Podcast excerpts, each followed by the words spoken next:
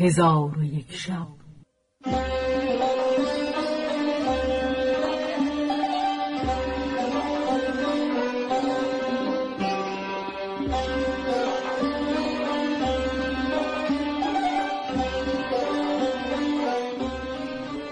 داستانهایی برآمده از ژرفای تاریخ و تمدن و فرهنگ مشرق زمین.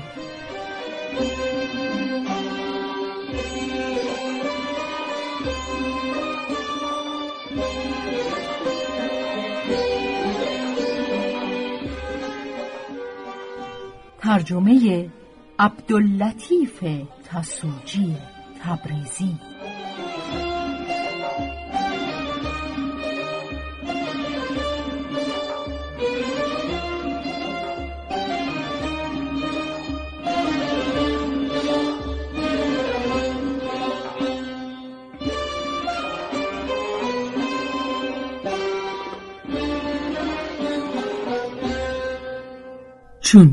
شب یکصد و پانزدهم برآمد.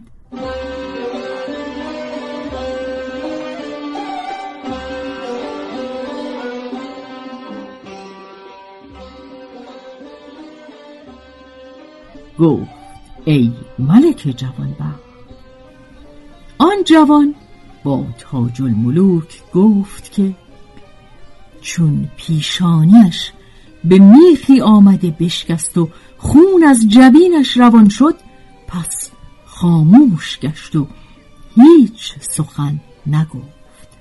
برخواسته کهنه بسوزانید و به زخم جبینش بگذاشت و با دستارچهاش فرو بست و خونی که بر بساط ریخته بود پاک کرد و این کار که من با او کردم هرگز روی نداده بود.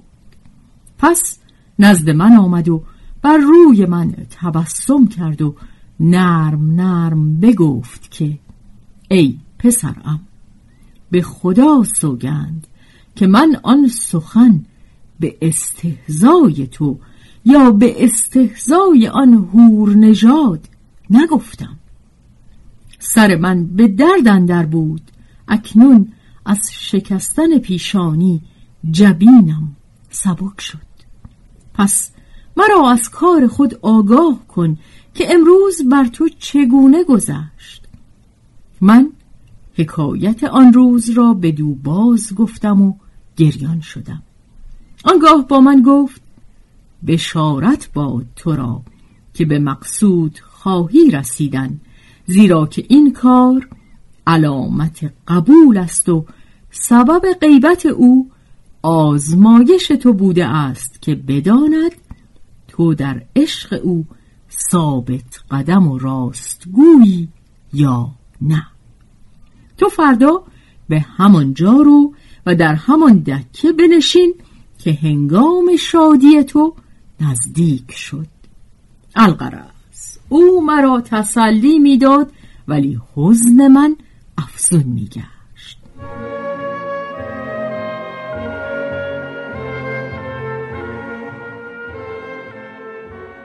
پس برخواسته تعام حاضر کرد. من سر پایی به خان بزدم. خان سرنگون شد و هر ظرفی به طرفی بیفتاد که عاشقان را خواب و خور حرام است. پس گریان گریان شکسته های ظروف جمع آورد و تعام از بسات برچید و در پهلوی من نشسته دلجویی از من همی کرد و من دعا می کردم که شب به انجام رسد. چون شب به پایان رسید و روز برآمد من به همان محله روان گشتم و در همان کوچه بدان مستبه بنشستم که ناگاه منظره گشوده شد و آن هوروش خندان خندان سر از منظره به در آورد. به دستی آینه و کیسه و قربالی پر از خوشه سبز و به دست دیگر قندیلی داشت.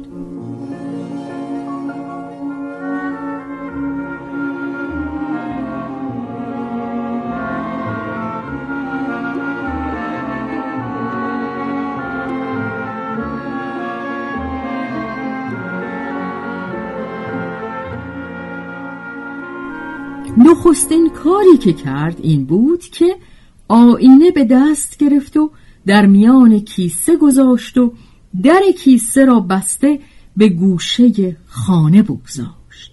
پس از آن گیسوهای خود را بر روی خود بیافشاند پس از اینها قندیل را لحظه ای بر سر قربال که خوشه سبز در آن بود بداشت.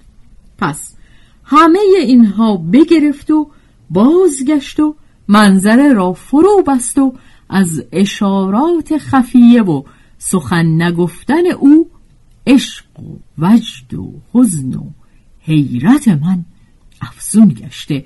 با دیده بار به خانه بازگشتم. دختر ام را دیدم که نشسته و رو بر دیوار کرده دلش از آتش حزن و اندوه و رشک همی سوزد. ولی از غایت محبت که به من داشت رشک بر من آشکار نمی کرد چون او را نگاه کردم دیدم که دستارچهی به زخم جبین و دستارچهی بر چشم فرو بسته که چشمش از بسیاری گریستن دردناک شده بود. در غایت اندوه و پریشانی به این ابیات مترنم بود.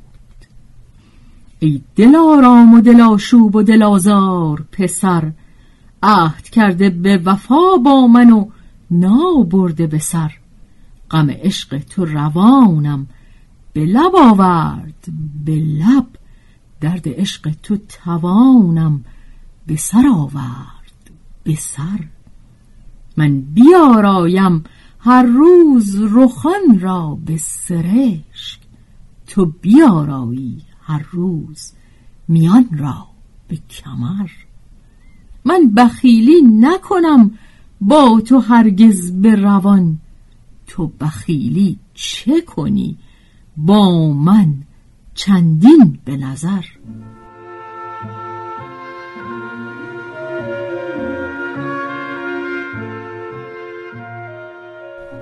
چون ابیات به انجام رسانی به سوی من نگاه کرد. چون مرا دید آب از دیده پاک کرده برخواست و به نزد من آمده.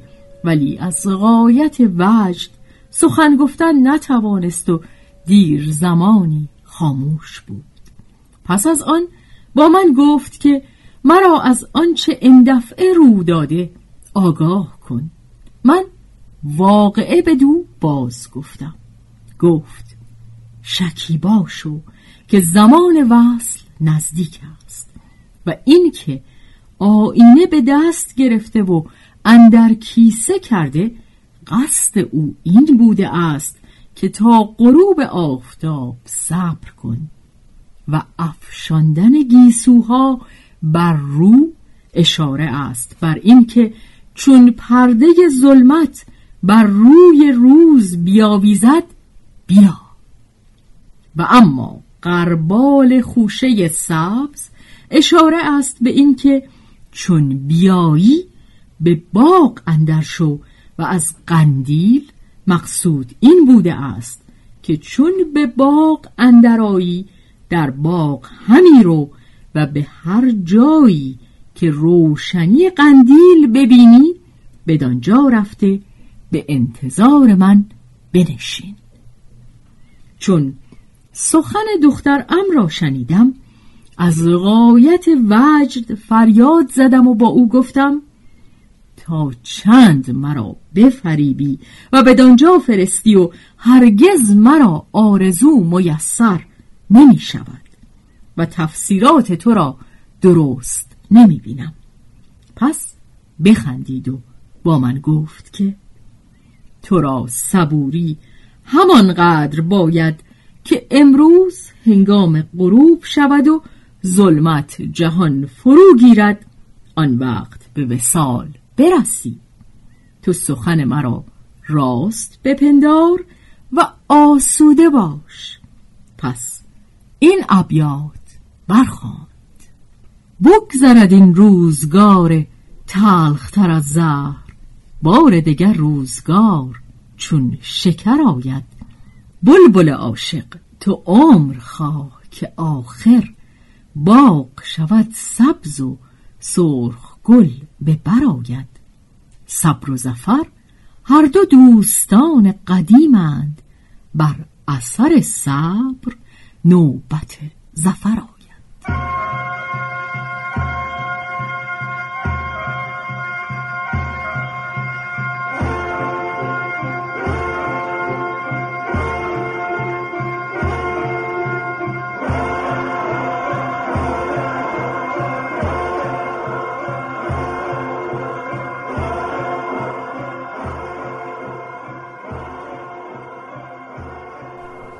پس از آن روی به من آورده با سخنان نرم نرم از من دلجویی کرد ولی از بیم خشم من نتوانست که تعام حاضر آورد.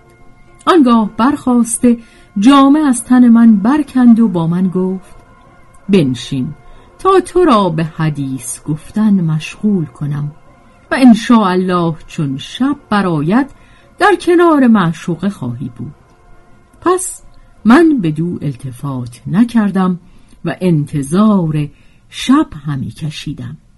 چون شب در آمد دخترم سخت بگریست و حبه ای از مشک ناب به من داد و گفت ای پسرم این مشک در دهان بگیر و چون با معشوقه به یک جا جمع شوی و مقصود از وی برآوری این بیت بر وی فرو خوان آنکه عشق نیکوان را بنده فرمان شود چون کند پیش که یارب از پی درمان شود. پس از آن مرا ببوسید و سوگندم بداد که این بیت نخوانم مگر وقت بیرون آمدن از نزد معشوقه.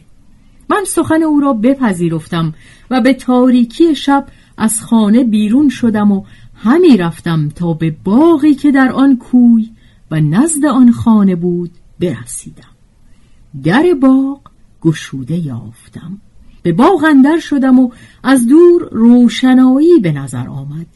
بدان سو رفتم جایگاهی دیدم بزرگ و خوب که قبه از آبنوس و عاج بدانجا بسته اند و قندیلی از وسط قبه آویخته اند و بدان جایگاه فرش و حریر و دیبا گسترده اند و شمعی بزرگ به لگن زرین در زیر قندیل روشن کرده اند و در میان آن جایگاه حوزی و در کنار حوز خانی بود که بر سر خان پارچه حریر پوشانده بودند و در پهلوی آن خان تاسی بزرگ پر از می لعلگون و قده بلورین اندر میان تاس بود و در پهلوی آن طبقی سیمین سرپوشیده بود. سر آن بگشودم.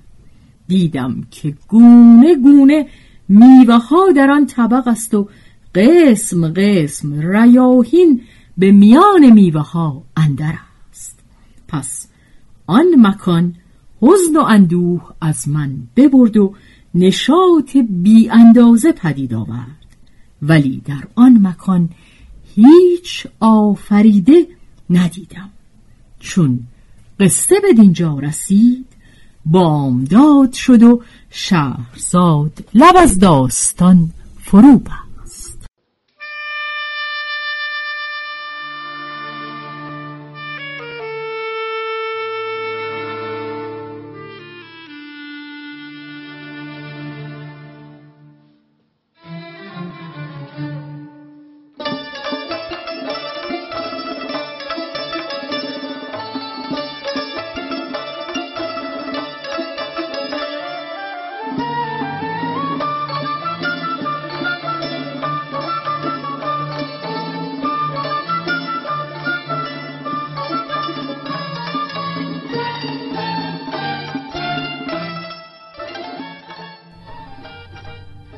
روایت شهرزاد فتوهی.